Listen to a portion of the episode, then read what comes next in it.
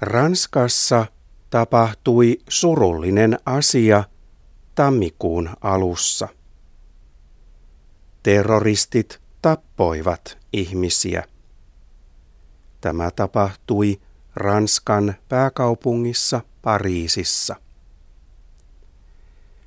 Terroristit menivät Pariisissa taloon, jossa ihmiset tekevät lehteä. Terroristit ampuivat ihmisiä.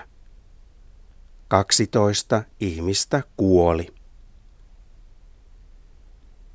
Terroristit olivat vihaisia lehdelle, jonka nimi on Charlie Hebdo.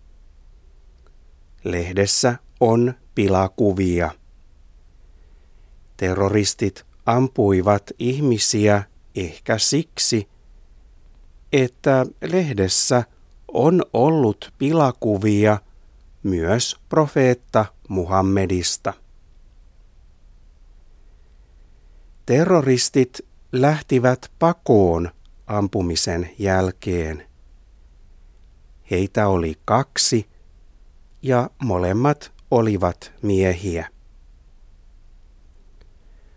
Poliisi yritti ottaa miehiä kiinni kolme päivää.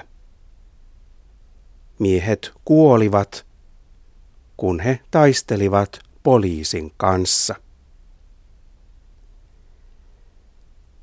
Miehet olivat veljiä. Toinen veli oli 34 vuotta ja toinen 32 vuotta. Heidän perhe tuli Algeriasta Ranskaan. Pojat syntyivät Ranskassa. Pojat kasvoivat ilman vanhempia. He tunsivat terroristeja.